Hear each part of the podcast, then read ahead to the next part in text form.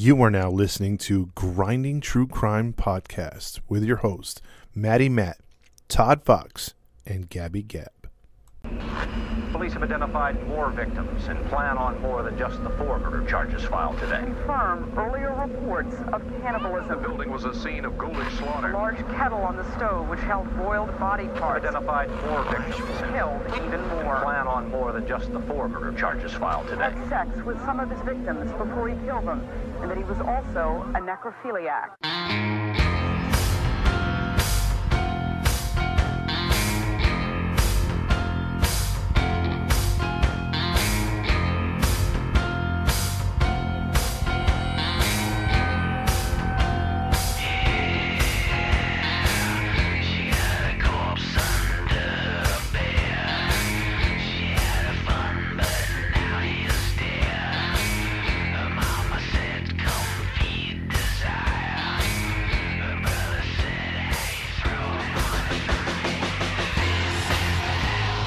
Hey, welcome into another episode of the Grinding True Crime Podcast with your host, Maddie Matt, along with Gabby. And today narrating will be Todd Fox. And today we're going to break down another episode for you guys. But before we get into that, I want to let you guys know where you can find us. You can find us on Facebook and Instagram. Just type in Grinding True Crime. There you can follow our page, like our page, comment on our page, and we'll get back to you as soon as possible. Or if you want to listen to us on your podcast stream, just go to Podbean, Spotify, Anchor, iTunes, Pandora, and Podvine. And for those listening to us outside of the U.S., you can always continue to listen to us on Radio Public, Breaker, Pocket Cast, and Podchaser. Go to Redbubble.com, type in Top Fox 80, and there you can get some merchandise courtesy of Grinding True Crime. And if you like what you hear and you want to leave a donation to support the cause, you can leave one on two platforms. You can leave one on Cash App. Just type in $ Grinding True Crime. Or if you have a PayPal, we have one now. You can just type in at Grinding True Crimes, and you can, if you like to leave a donation to us to support what we do, you can leave it on those two platforms. Listener's discretion is advised because we can't get into details that can be graphic and gruesome and not suitable for a certain audience. So, listener's discretion is advised. And later, we'll get into details. We might be recording a couple of live episodes this month. It's December. But we'll probably in the next episode, we'll let you guys know when we'll record those lives. But we are looking into doing maybe 2 to 3 times a month. But we'll let you guys know. And one more thing I left out. We are on YouTube with live recording. Well, not live recording, but it has a picture. What is it? Pictures and pictures and details of the recording that we did previously. So we are definitely on YouTube now. We have a few episodes out already. So if you want to have a visual of what we talk about, just go onto YouTube, and there you can find our recording. Just type in Grinding True Crimes as well. Okay. I got through all that. Stuttered a little bit. That was a mouthful. I'll let you finish now, Todd. Yeah. Wow. You guys, yeah. Hey, calm down. Looking out of context. I'll let you finish, Todd. Damn. They took it out of context. Gabby took it there. You know what I mean? Like that romance went too far. Hey, that's my brother. Hey, we ain't that close. We ain't that close, bro. Oh my goodness. Well, with all that bantering's over, I'm going to turn it over to you, Todd, so you can break down your story for tonight. Okay. All right. Well, let's get started here. This story was recommended to me by Marilyn Rice, one of our super fans. Marilyn Rice. Yeah. Shout out to her and her family. Went through this time period of when this took place as she grew up in Lincoln, Nebraska. Oh. So she talks about... where she wrote to us saying that when she was 14 years old in junior high, a teacher she had was a cousin of the suspect, and people did not even like mentioning his last name because of who he was related to. He had the same last name. Dang, it's that deep.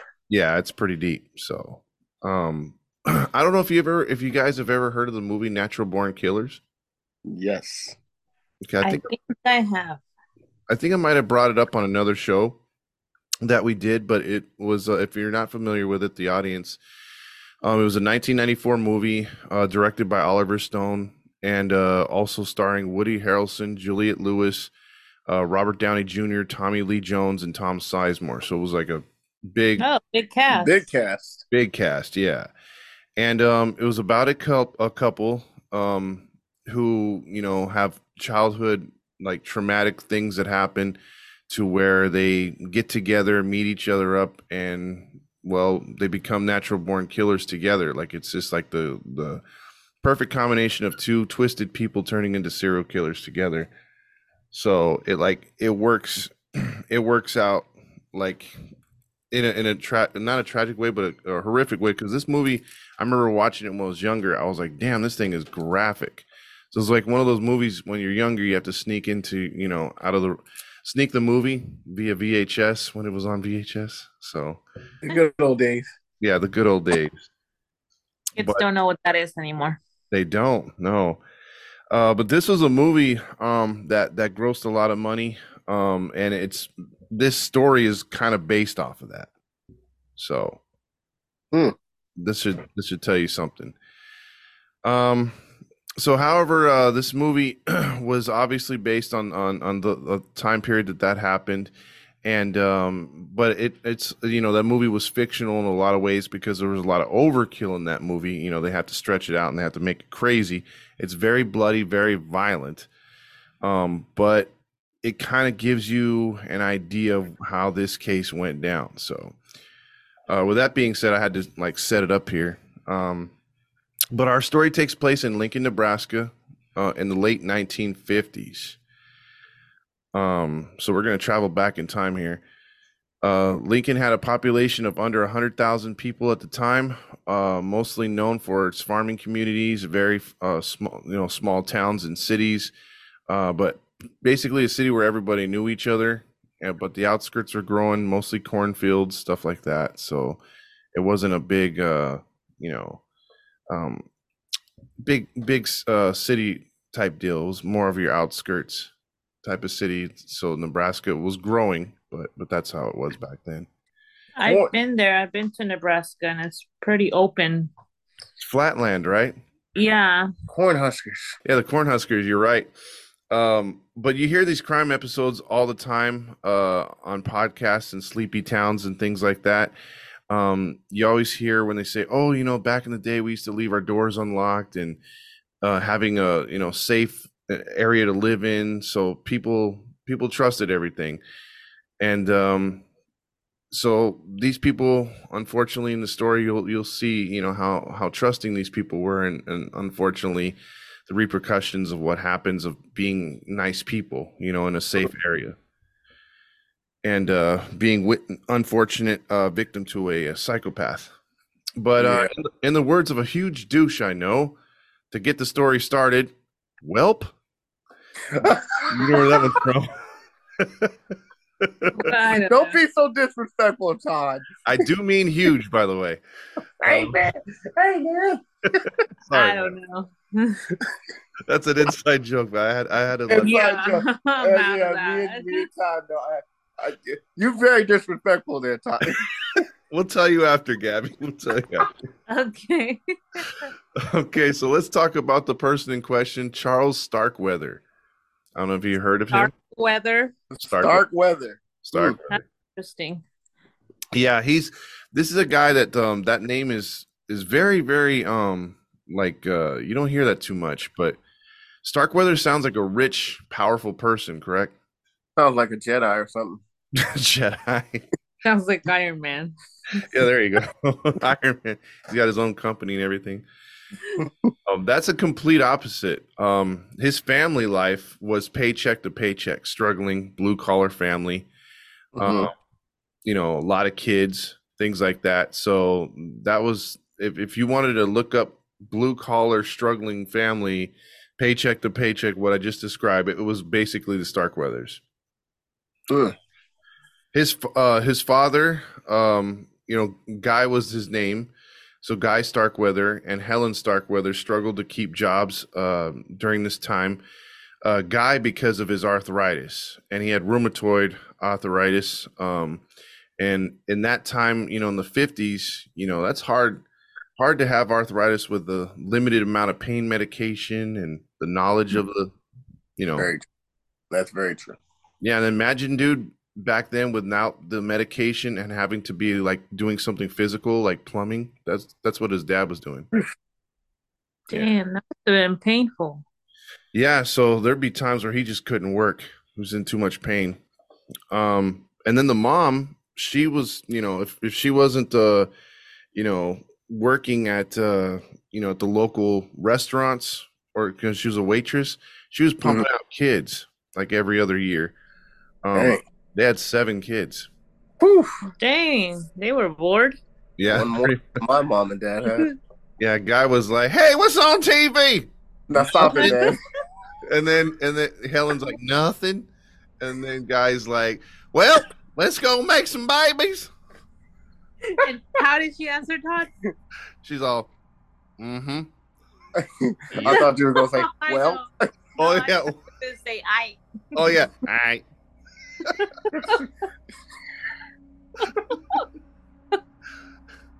You're being very disrespectful to the Starkweather, sir. The pull-out method was not part of their routine. Oh, they didn't believe in pulling out at nothing.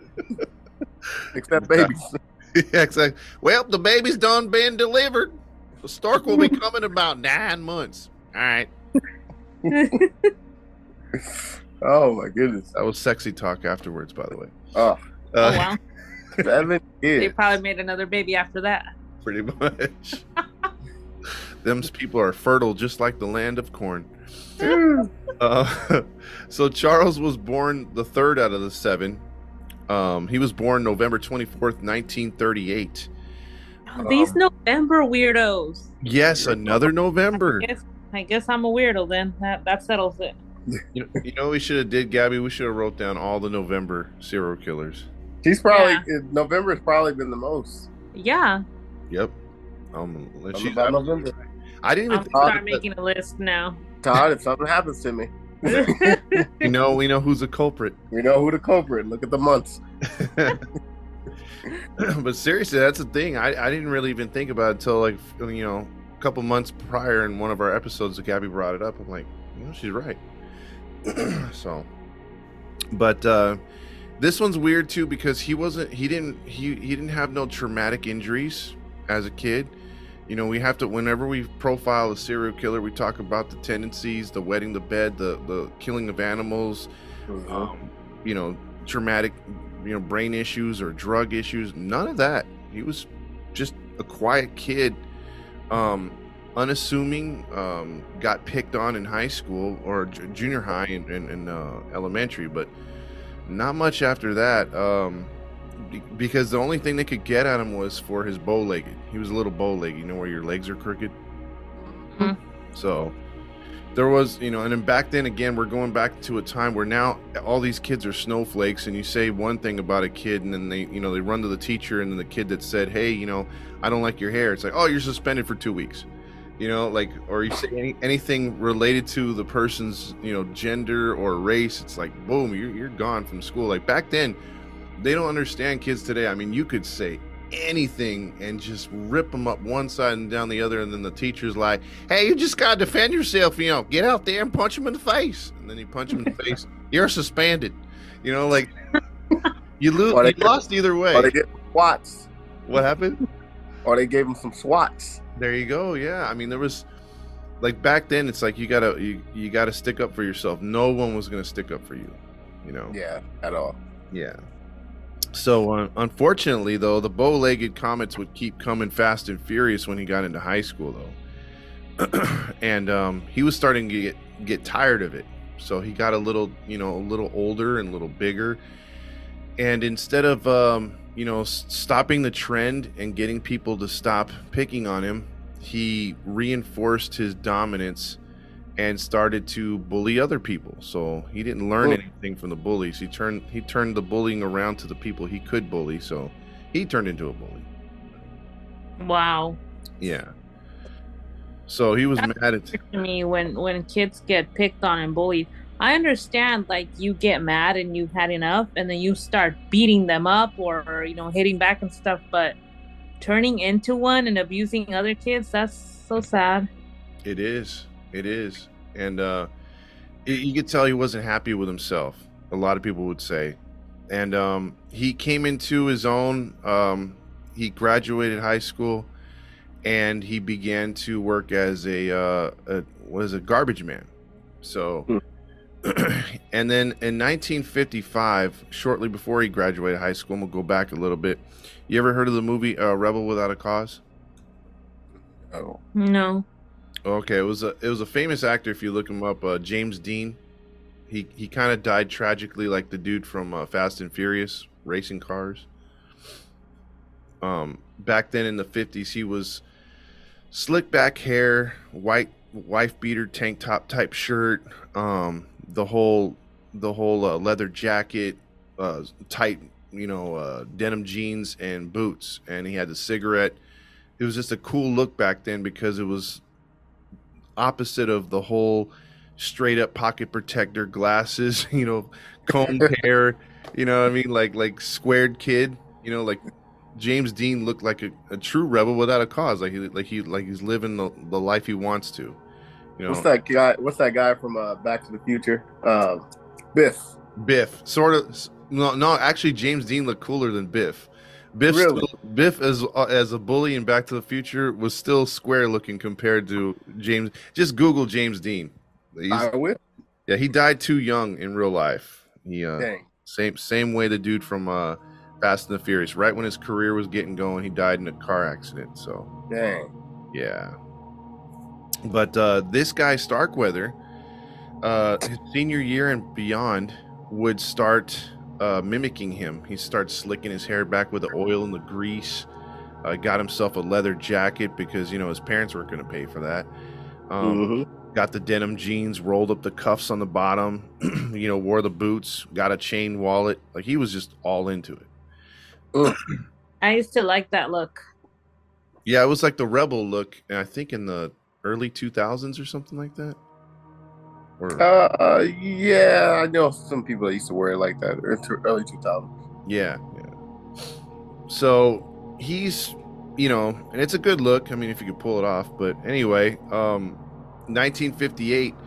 He's 19 years old at this point, and the second person that's gonna pop into our show and the case is Caril Ann Fugate. Fugate. Yeah. That's an interesting name. They had them names, boy. Yeah, she's like, Fugate.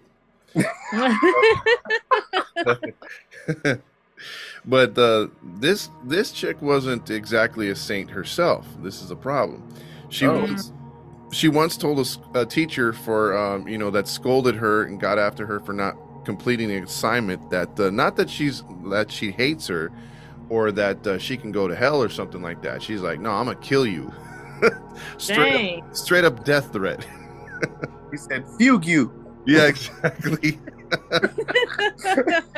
I'll fugue you so bad you won't hit you.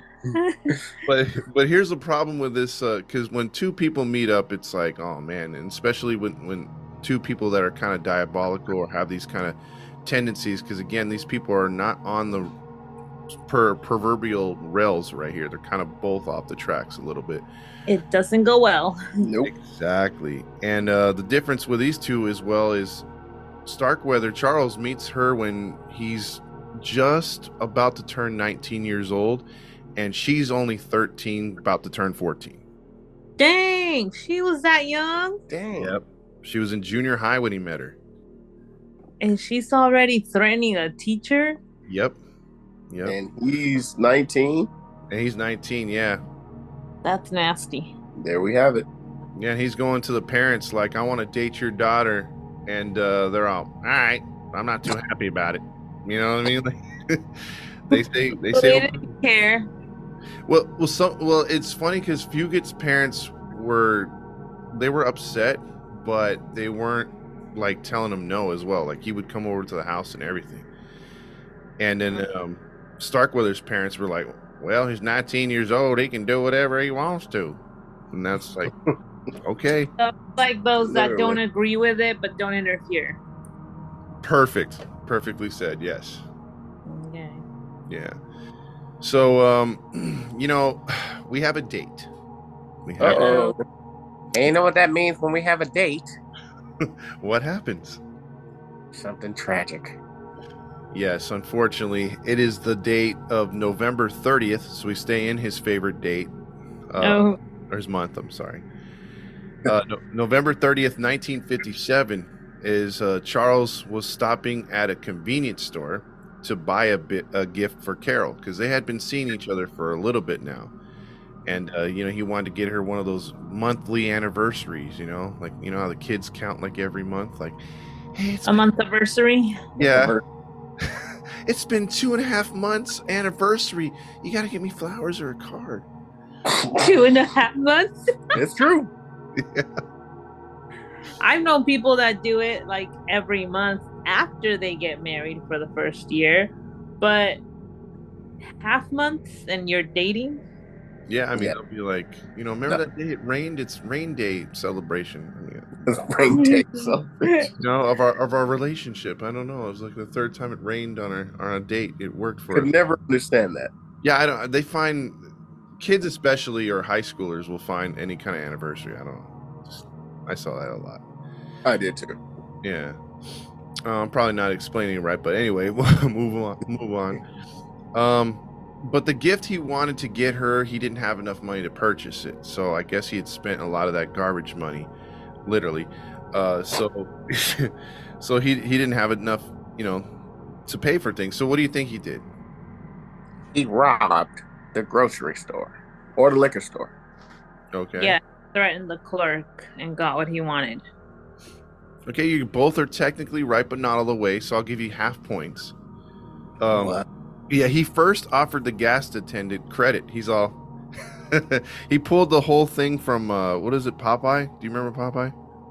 I'm Popeye the Sailor Man. Do you remember Wimpy? Wimpy, yeah. When he would be I'll like... I'll pay you a burger on Tuesday. Yep. Or a hamburger today or something like that. Yeah, he said, I'll gladly pay you Tuesday for a hamburger today. And of course, they always said no. So he offered credit. He's like, I'll gladly pay you for that stuffed animal or whatever he was buying, you know, on another day. And the attendant said, of course not. You know, like he's not interested in that. He can't do that. Robert Colvert was the attendant. He was only 21 years old. That tells us everything. Yeah. He said no, and Charles did not like this. So Charles just up and left and said, you know, whatever. So he shut the door, and, you know, a couple days went by, and Charles had, or not a couple days went by, a couple hours went by, and Charles was stocking the liquor store and was, you know, checking out everything and making sure no one else was around. And he went back in with a gun, and he ordered Robert to empty the register, which Robert did, and Charles recouped $100, and he said that wasn't enough, so he took Charles by gunpoint to his car and drove to a wide open field. That doesn't sound good. No, at all. Nope. And Charles, newly married and a father-to-be, was then shot in the head at point-blank range with a shotgun. With a shotgun? Yep. Oh, damn. Yeah, he wouldn't survive that. Wait, nope. Both their names are Charles? No, Robert was, I'm sorry. Robert okay. was the attendant. I'm sorry about that. But this gave Charles a mental high. And if you saw the movie, you know, we'll go back to that movie, Natural Born Killers. Woody Harrelson's character just got it like almost a sexual to just an emotional high of murdering somebody. So this was not good when they're first killed and then they get like that. That's it. It's he was salivating at the mouth. He loved it. So yeah, a shotgun to the head, yo. Shotgun, yeah. And so when police got to the liquor store later on and figured out, you know, after someone came by and said, hey, there's no one working the cash register, and they called the cops. The cops came down there and they investigated. They were looking around, and someone found the body in the field later on that day, unfortunately. And, you know, the police, credit the police at the time. They weren't a lot of Johnsons at the time, but they were looking into it, and they were, you know, asking people about it and doing their actual job. And, wow. Yeah, right? with our stories, right, Gabby? That never works. Yeah. But they were investigating this case, and they were pulling up leads. But Charles never, even though he had somewhat of a background of being a wild card, was never interviewed. So they basically interviewed most of Lincoln, Nebraska on this case in the 2 months, and never asked Charles, never had him on the radar at all. Damn. Yeah. And those 2 months would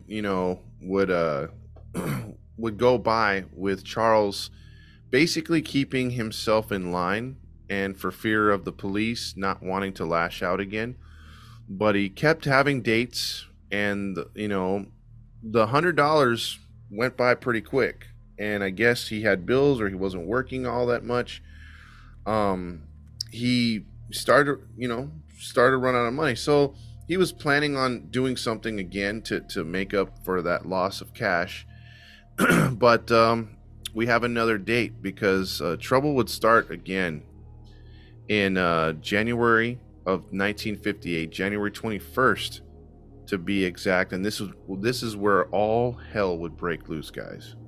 Only like a month and a half later? Yeah. Dang. Well, nearly 2 months. Yeah. So he would go over to her family's house, you know, to have dinner. And he goes over to hang out with his stepfather, Marion Bartlett. He had a different name because the wife had remarried. And Velda was Carolyn's mother. She was under Velda Bartlett at the time, but, you know, Fugate was her maiden name, or previous marriage, I'm sorry. And they're over there, and they're at their house, which is like a pretty big farmhouse, pretty big, you know, ranch style home, just nice plot of land and everything. And we don't have the content of the argument or what led up to it, but at some point during the dinner or after the dinner, there was some argument, and speculation is because it was something to do with their relationship. I guess maybe Carolyn's family was over it, but there was some sort of argument that broke out, and just like any wussy and a guy who's tasted blood at the time and a murderer that he is, he just went for the gun right away. Dang. And he shot her stepfather point blank in the head. Oh my God. Yeah. And here's where it gets really disturbing. And so again, this is listener, like Maddie said, listener discretion is advised at this point. So he shoots the stepfather in the head, point blank. He's down. Velda, which is his wife and her mom, starts to scream and plead for her life. She is then also shot in the face and the chest. Oh. Velda? Yeah, dropping her to the ground. Next, unfortunately, and this is where it's hard to stomach, she had a 2-year-old stepsister. Oh. Yeah, 2-year-old stepsister, and she is now, I hate this. She starts to scream out of the pain of the, you know, seeing her mom and dad go down with a gun, because even at 2 years old, almost 3 years old, the kid's pretty smart with that, or can tell, you know, that there's danger, yeah, or something horrific, right? Mm-hmm. Yeah, Charles went over there with the butt of the gun and started to beat the girl over the head. That wasn't enough. He began to stab the girl in the throat. What the heck? The hell is wrong with him? Yeah. So she dies. So why did he shoot her if he was gonna kill her? What the hell? He got like the most violent with a child? The 2-year-old, yep. That's jacked up, man. Sick bastard. Yep. And then I see why his name was not brought up anymore. Yeah. Yeah, I mean, that's truly evil. And then he doesn't get enough of that. He takes the same knife from the girl's throat and takes it over to the father's and begins to just stab the crap out of his throat, even though he's already dead. Ugh. What the heck? That's just over to kill. Now, I hate to say it, but at this point, keep those details in your head. There's a twist. Big twist. So keep those in your mind for later. You know, okay. Yeah.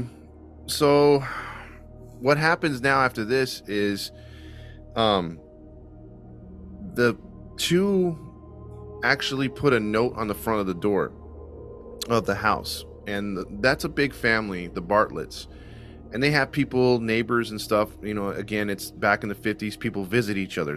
You don't have cell phones. You don't have email. Yeah, you just show up. Exactly. Exactly. And these people are coming by the home and they're seeing a note saying, hey, stay away. The family's really sick. We'll get back in touch with you when we feel better. And some people are buying it, but some people aren't. And one of them is the mother for Velda. She's a little perplexed. So she knocks on the door one of the days that she comes by, like the third day.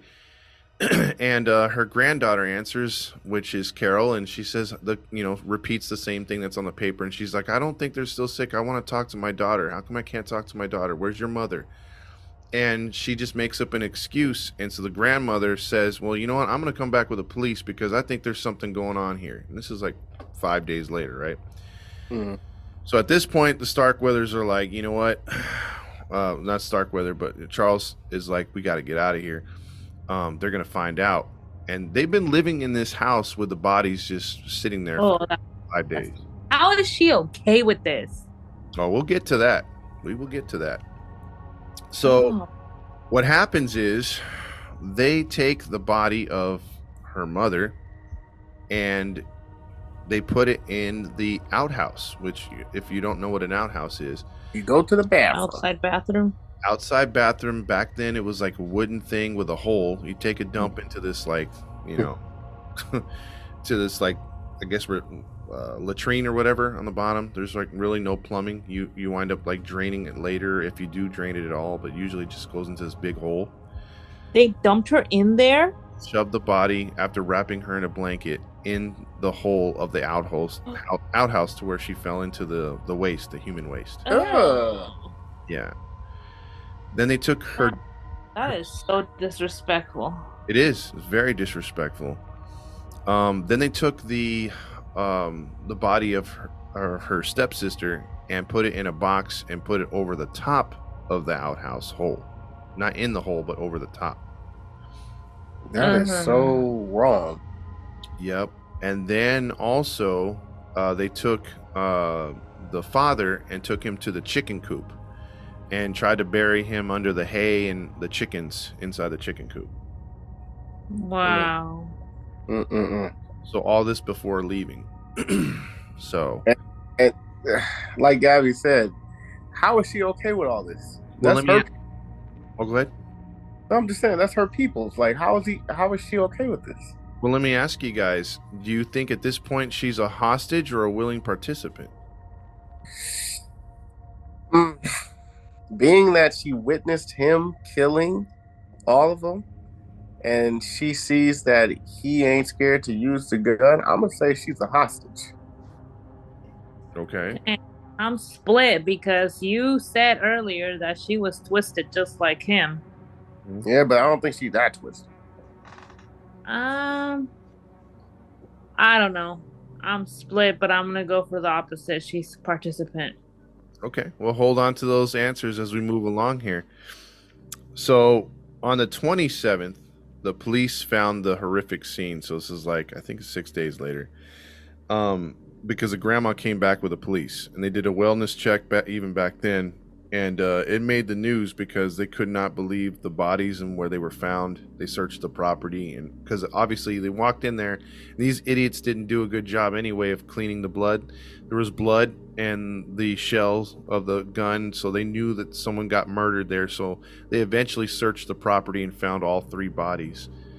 And, oh, yeah. Yeah, so this turned into a huge thing. So now you had the Nebraska Highway Patrol, the police, surrounding cities, they're all looking for Charles and Fugate now, because they're figuring, okay, Charles stole the daughter, they're on the run, he's got a hostage, you know, we need to get this piece of crap as fast as possible. But at the time when they're investigating that house, the Charles and his girl Caril, they go down the road and their car gets stuck in this like little muddy area. It must have just rained, or just the car just gets into a ditch where it's either they lost control or just got stuck. And Charles, it was the next city over in Bennett, Nebraska, and he realized that he had a family friend that he used to go fishing with his father. And he's like, we can go hang out over at August's house. He was a German, August Meyer. He had a farmhouse. He's like, let's go to the Meyer's house. We can go over there. We can hang out. I know him. And so he grabbed Caril and they went over there. They knocked on the door. August answers the door, and he says, yeah, come on in. And August turns his back to Charles, and Charles unloads a shot right in the back of his head. And Jesus Christ. He drops him right then and there. Damn, and that was your friend? That was like another uncle to him, but not family related. You know what I mean? Like, they used to go on fishing trips, hunting trips when he was a kid. He learned a lot from this guy, and he didn't care. He just shot him in the back of the head and then proceeded to shoot his trusty dog that tried to attack Charles right after. So this dude is just bloodlust. Yeah, at this point, it's again, it's turning into a sexual high. I can't say sexual high, but like an emotional, like thrill kill. Yeah, yeah, yeah. So they rummaged. They left his body on the floor right where they shot him. Didn't try to move him, nothing like that. They would eat the food. They would hang out, sleep there for the night, and basically searched the home for more weapons and things that they could take, on their way. So he would leave the farmhouse to go back for the car, but the car was not moving still, so they had to come back to the farmhouse. But it was getting late at this time, because they spent the whole day over at a ghost house. So they were like, you know what, we gotta get a ride. We gotta get a car from somebody. So as they were gonna walk back to the Myers house, which was August's house, they unfortunately for these two, they ran into a couple, which was Robert Jensen, 17, and they were fiancés, 17 Jensen and 16-year-old girlfriend Caril King. They were driving down the road and offered them a ride. So, being really nice people in a nice area, or unsuspecting area, they're like, oh, look at these two people, they're out around 8-9 o'clock at night, they need a ride, let's pull over. Okay. And that's why you can't pick up nobody. Exactly. And they get picked up, and the next day, in the morning, a friend of August comes over again, and they find him in the doorway, shot in the head. Police search the house, and here's where it sucks too. As they search August's house that next day, they would find August in the doorway again, and Robert Jensen, the teenager, 17-year-old, with 6 gunshots to the back of the head in the storm shelter. He was thrown down into the storm shelter. With the same shotgun? Yes. Oh my God! These people, like, 6 to the head. That must have been a really jacked up scene. Yeah, yeah. His body was twisted too at the bottom of the storm shelter. So when they went down there to pick up or try to recover the body or try to, you know, check on the body and see if they could find evidence, in the side of the storm shelter, like off to the side, was the body of his girlfriend and fiance. She was also shot in the head. However, it's a little graphic here. She was half naked from the waist down. She was shot twice in the back of the head. Charles attempted to rape her, but couldn't. So disturbing about that even more is the fact that when they checked her vaginal area, her vaginal area was mutilated and stabbed all over. Several times with a knife, almost like 30 times. Her vaginal area? Yes. Her vaginal. She was already dead when he was trying to rape her? We will get into that. But not at this point. Yeah, I gotta get to those details later. But she was stabbed all over her vagina and crotch area, like violently, not just like, you know, poking at her or whatever, but it was described as violent. Oh, God. Yeah. So, well, I might as well get into it now since we're right on it, but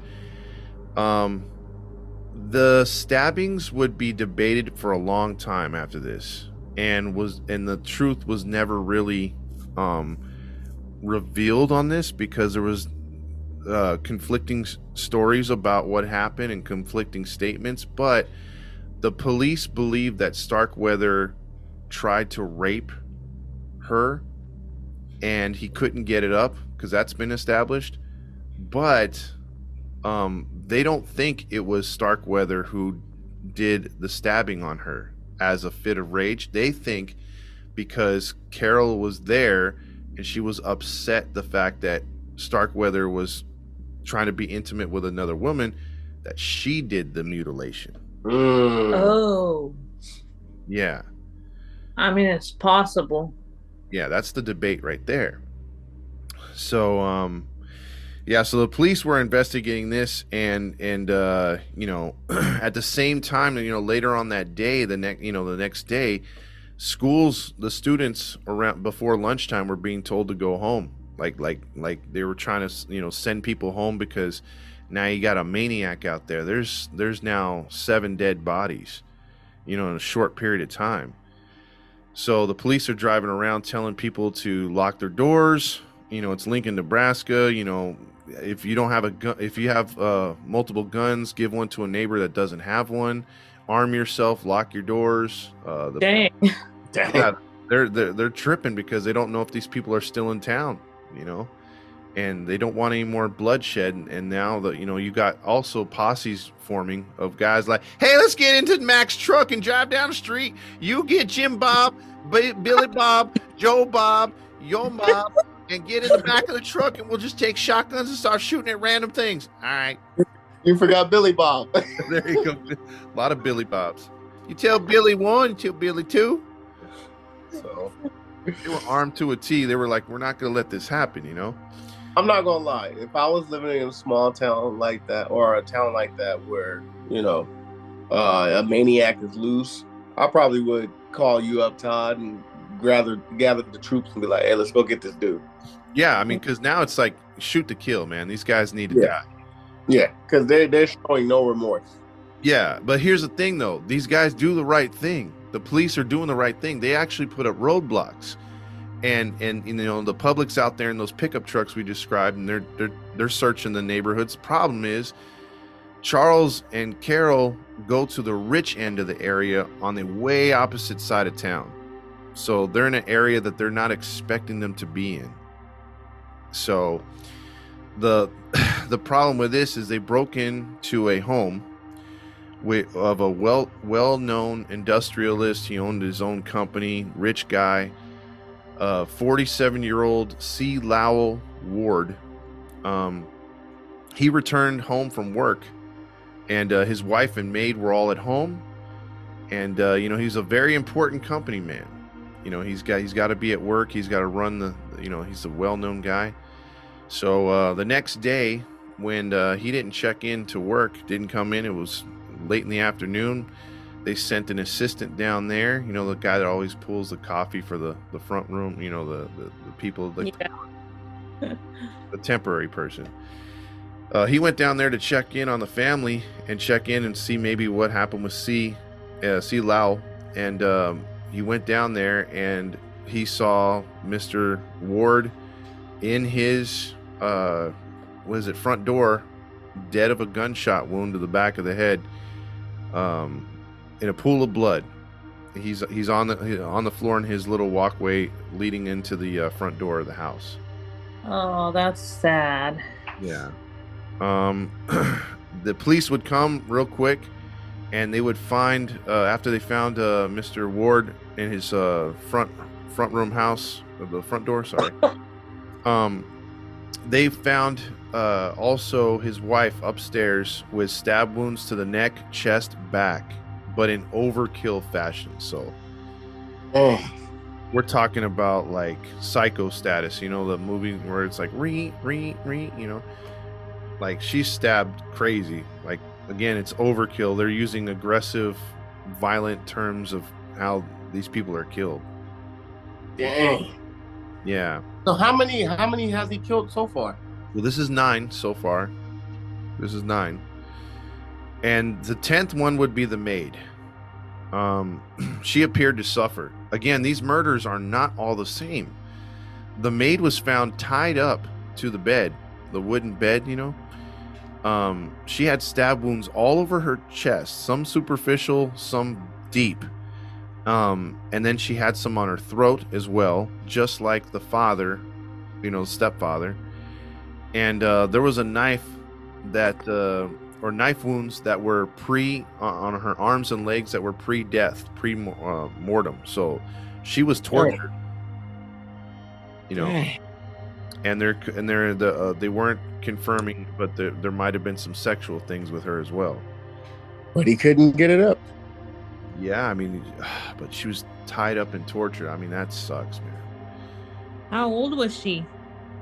She was in her mid-30s. Oh, man. Dang, she was young.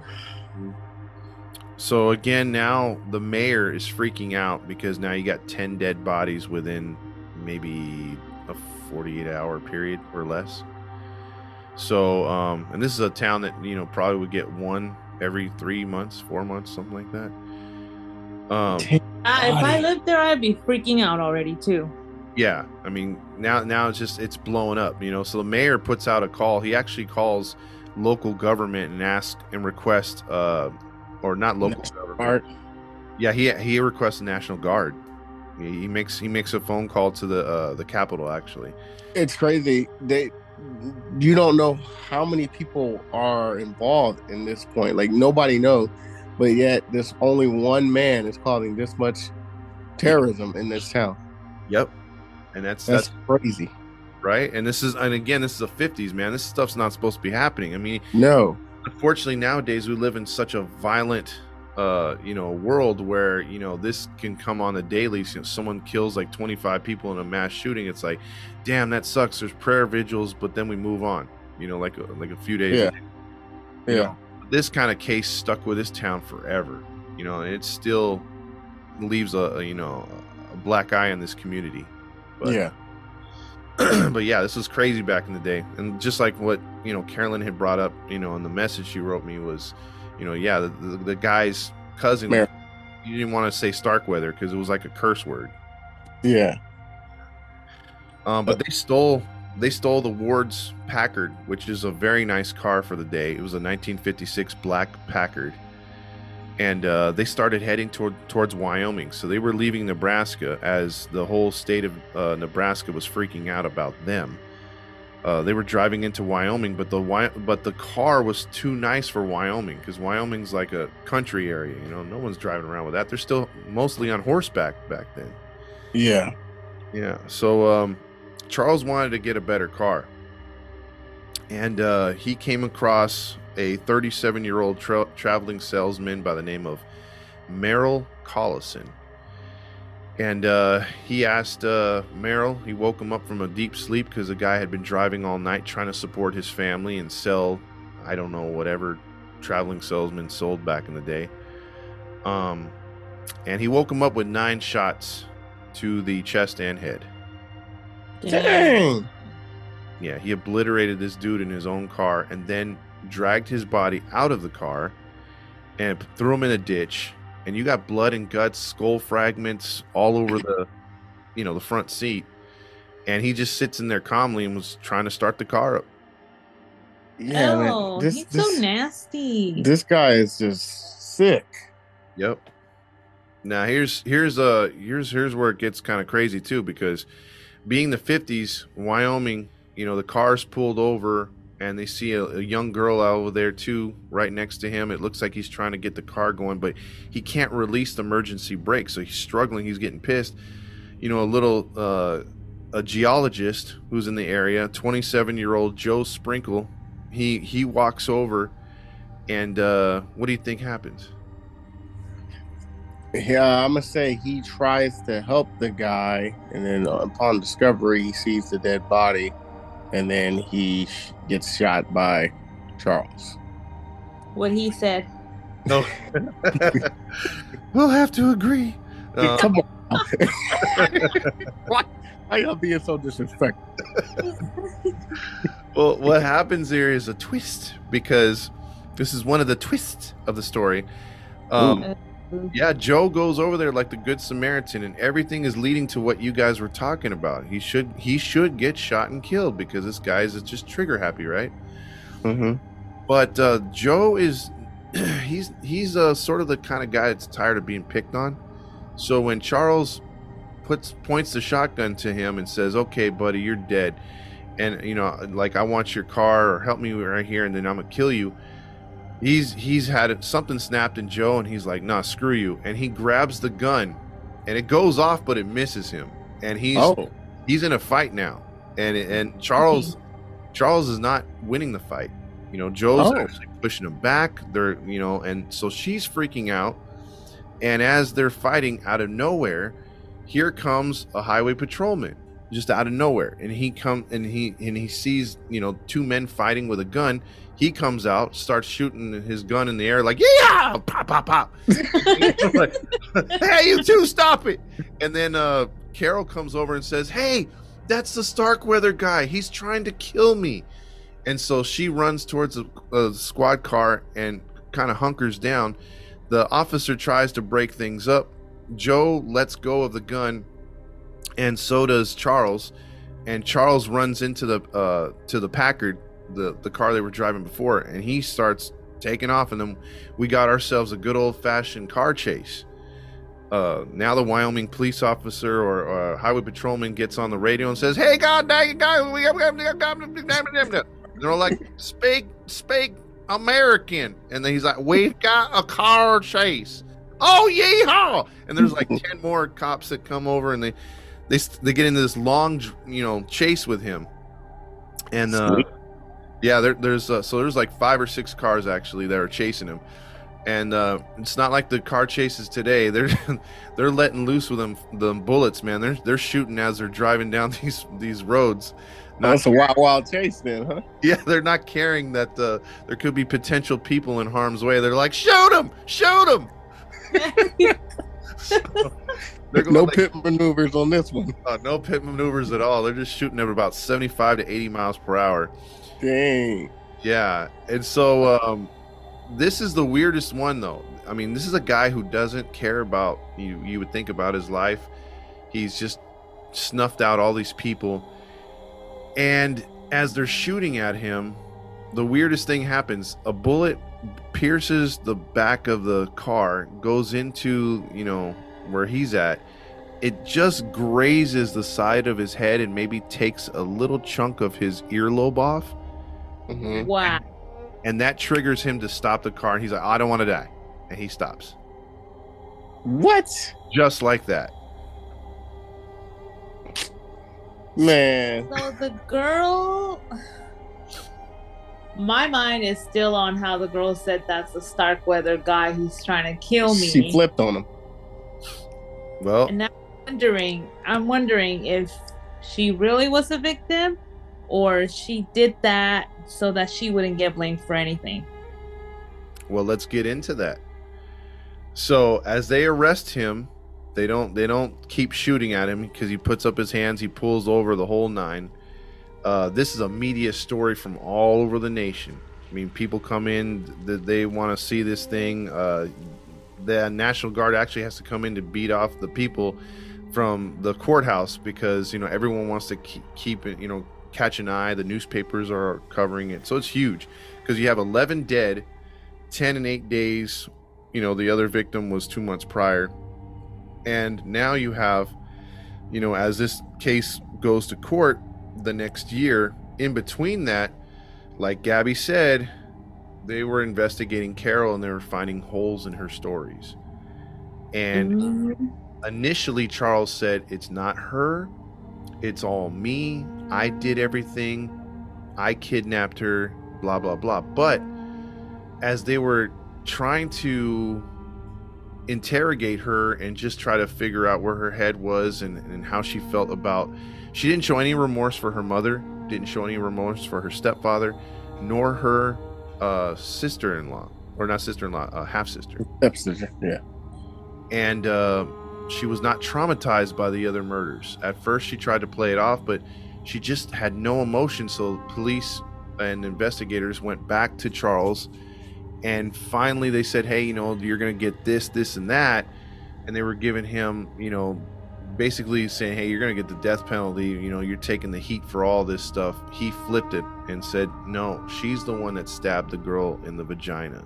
She's the one. She's the one, get this, who beat her half-sister. I finished her off. She beat her initially with the butt of the gun. Oh. Yes. Wow. She was a willing participant in the couple as well, killing them as well. He said that she had unloaded a couple bullets into Jensen's head. So, dang. Yeah, this was not looking good for either one of them. She in court, as the case drawn on, Charles was given the death penalty. He copped to everything, even though, you know. Or even though he pleaded guilty, not at first, but he pleaded guilty at first, but then went innocent, and then they had the trial. He was found guilty. Charles would then also turn state's witness, even though he had nothing to lose, nothing to win, and he went against Caril in court and testified that she was a willing participant, that she was not innocent. She showed no emotions, was not by her lawyer allowed to take the stand.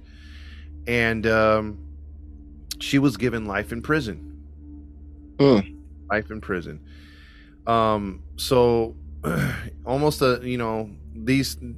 the two cases would be finished in court November 21st, 1959, nearly a year after everything began. Charles' last meal was two cold cut sandwiches and a Coca-Cola. Really? Yeah. So what do you think his last words were? Probably something like John Wayne Gacy. Kiss my you know what. Gabby? No. Oh, you had another one? No, I don't know. Go, babe. No, honestly, he probably was, I don't know. He seemed kind of evil, so he probably just said, yeah, kiss my head. Okay. Sorry.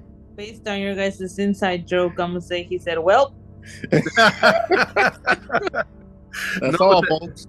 Yeah, that would have been fitting, but actually, his last words, as he was led to the electric chair, mind you, that electric chair. Good. Yeah, he died a painful death, but his last words was, "What's your rush?" Wow. Wow. Yeah, exactly. That's some nerve. Wait till you see pictures of this a-hole. How long did it take before he was convicted to him being killed? just over a year. Mm.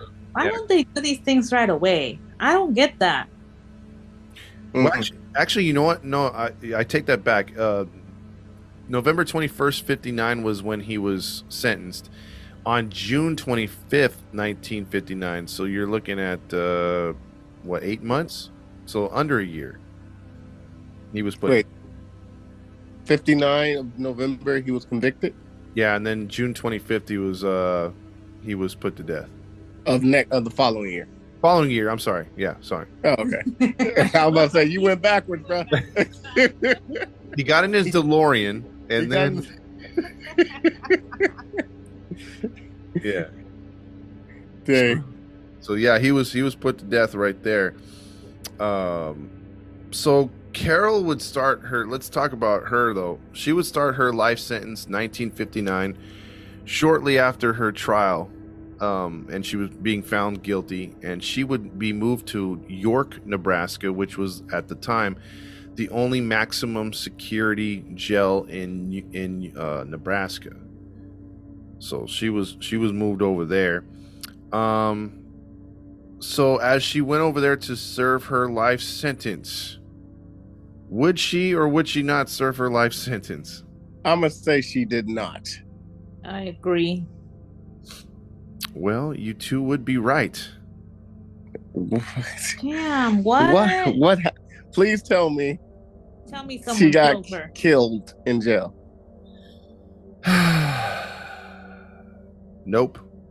No way. It got overturned. She was a model inmate. Oh, God. Nice. She did good things for that maximum security.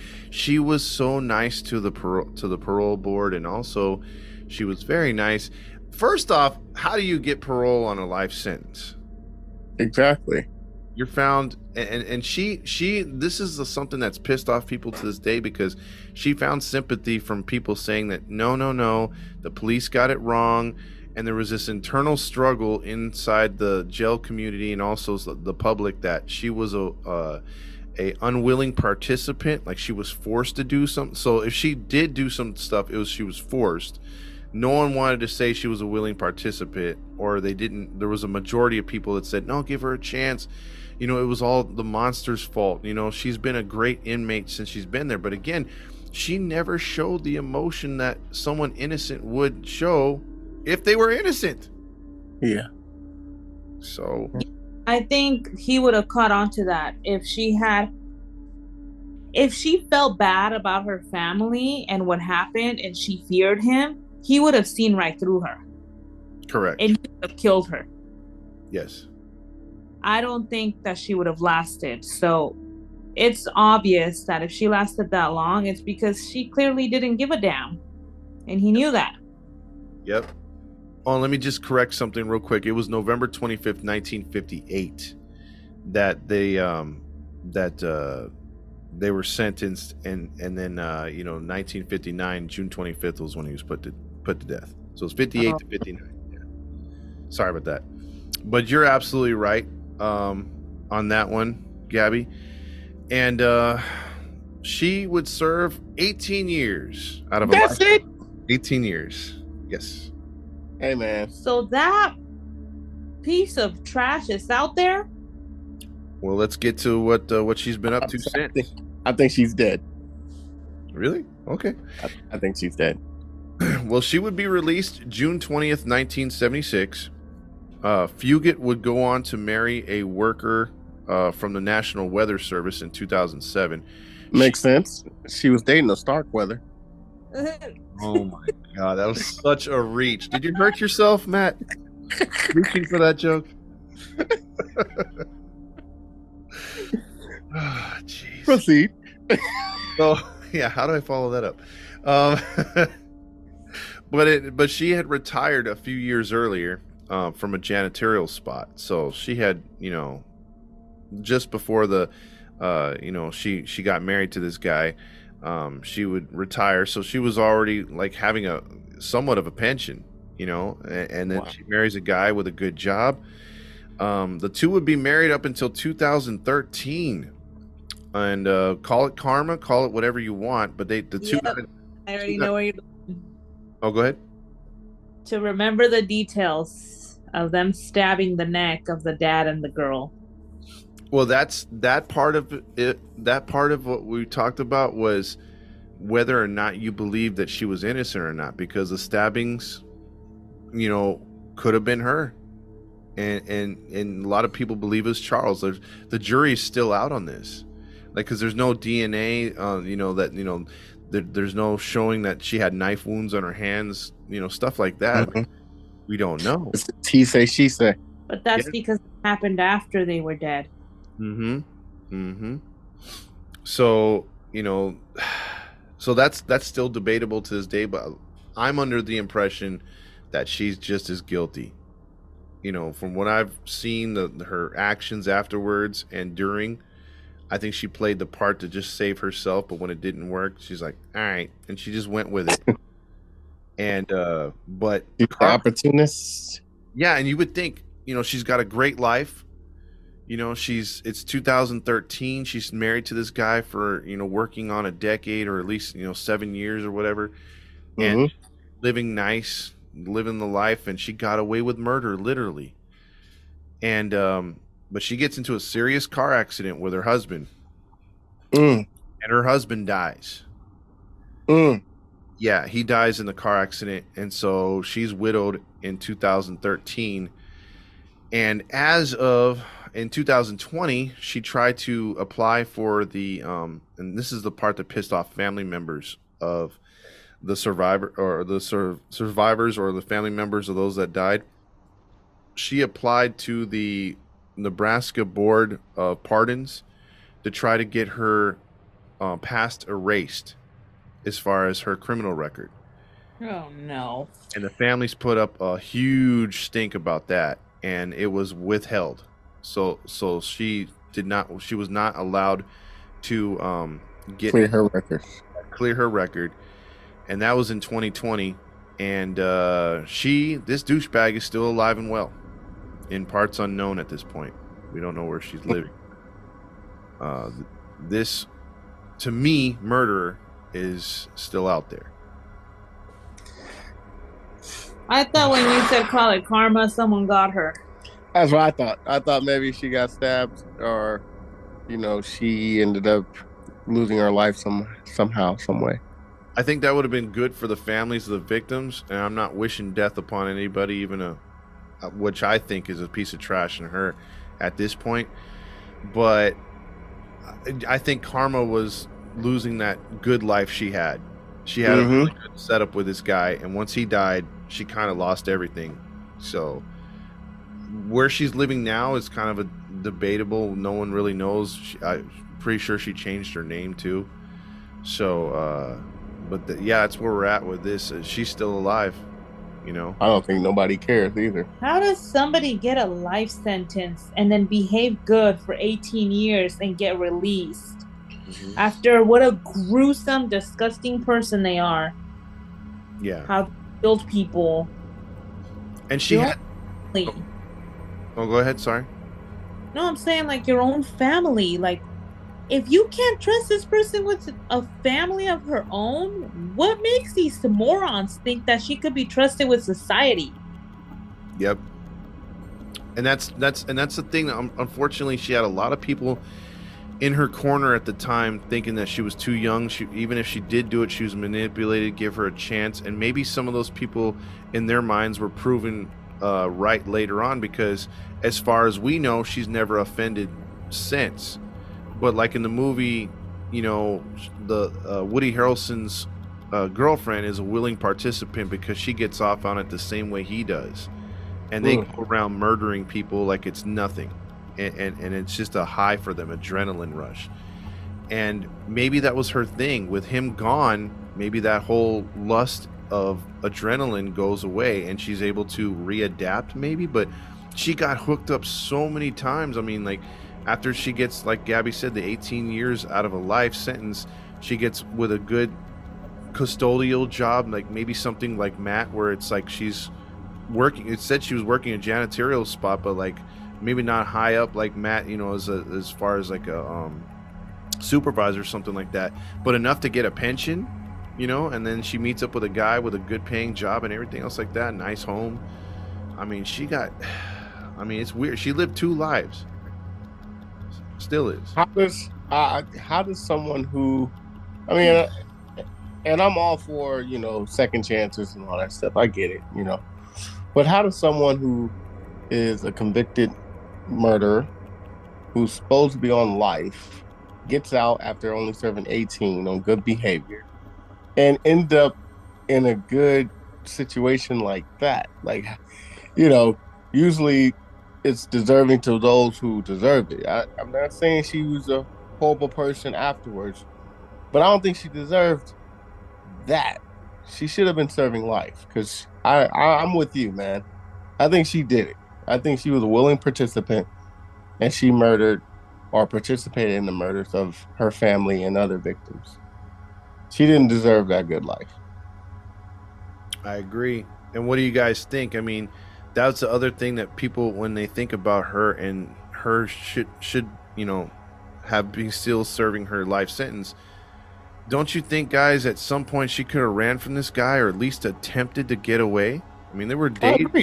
I agree. If that enraged that you're going to stab somebody's vagina that many times, take the knife and stab him in the neck. Exactly. Hell has no fury. What's the saying? Don't tell me that you couldn't bother trying, you poor little thing. But you never cried a tear for your family. Exactly. A scorned woman, Matt. But off with her wang, too. Good work. I'm just saying, that's why I feel like she did it, you know. She saw him trying to penetrate another woman. She flipped. I'm like, Yeah, but like Gabby said, too, like on your own family. I mean, damn. I mean, that one right there is super low. And then those unsuspecting other people. And I agree with you, Matt, too. I mean, there's I mean, she could have stabbed him in the neck, like you said, like in the middle of the night when they're sleeping at that house with the bodies there. She could have easily snuck out and ran for help. But that's why the police were like, you know, it was never reported or never shown, or she never said or he never said that she was tied up at all. You know? Yeah.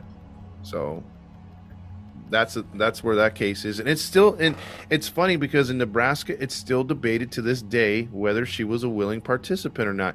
When they talk about Starkweather and Fugate, it's always Starkweather was the mass murderer, and then you have some people saying, well, I think she was guilty too, and then other people are like, she was a fine young girl, you know what I mean? So I don't know. They'll be the wolves. Yep. I wonder what Marilyn Rice thinks. Yeah, well, she said she's going to let a lot of her family listen to this podcast, and her friends, because a lot of them grew up in this time, like in high school or junior high when it was going on, and she said it affected the entire community. So a lot of her friends and family have vivid memories of that time period. Now that you broke down this story very well, Todd, you did a great job. I can understand why that name and how families didn't want to speak of that name, and that a teacher who was related to, you know, they didn't want to say his name either. I get that, because he did some very gruesome things. The devil. Yep. So, and 1 out of 7. Last note I'll just bring up on this case. So he was 1 out of 7, as we know, but his 6 other siblings wound up to be very respectable people in the community, and when they had to move because of things getting dicey because of what their brother did. But for all indications, none of them had any issues whatsoever. They were regular, normal people functioning in society. Did they have to change their name? I believe a couple of them did. I would have. I can't say all of them, but I know a couple of them did. So yeah, I would have too. I have no connection to that. I would. I'm going to tell you honestly, I've never heard of or seen or bumped into anybody named Starkweather. So it's safe to say they probably all changed their name. Yeah. I'm telling you, I mean, I'll post some pictures of what the dude looked like, but he did have that James Dean kind of look, and a cocky, I don't give a crap about the world. Like Fonzie? More. He looked like let's just say if Fonzie had a gun and he would take it and shoot everyone at Happy Days, that would be Starkweather. Wouldn't be called Happy Days. I would. But yeah, that's the story. So how old is this hag now? Let me look her up, because I do believe 14 in 1939, right? Well, he was born in 38. You get and there was 5 years. So if she was 5 years apart, she was born in 43. 43 in 2022. What's he like? You get 79 years old right now. Yeah, 79. And if you see pictures of her, she looks like she doesn't care either. So the system is jacked up. Mm-hmm. That is the stupidest thing ever. I agree. And I don't get how she got as a convicted felon, she got a nice pension.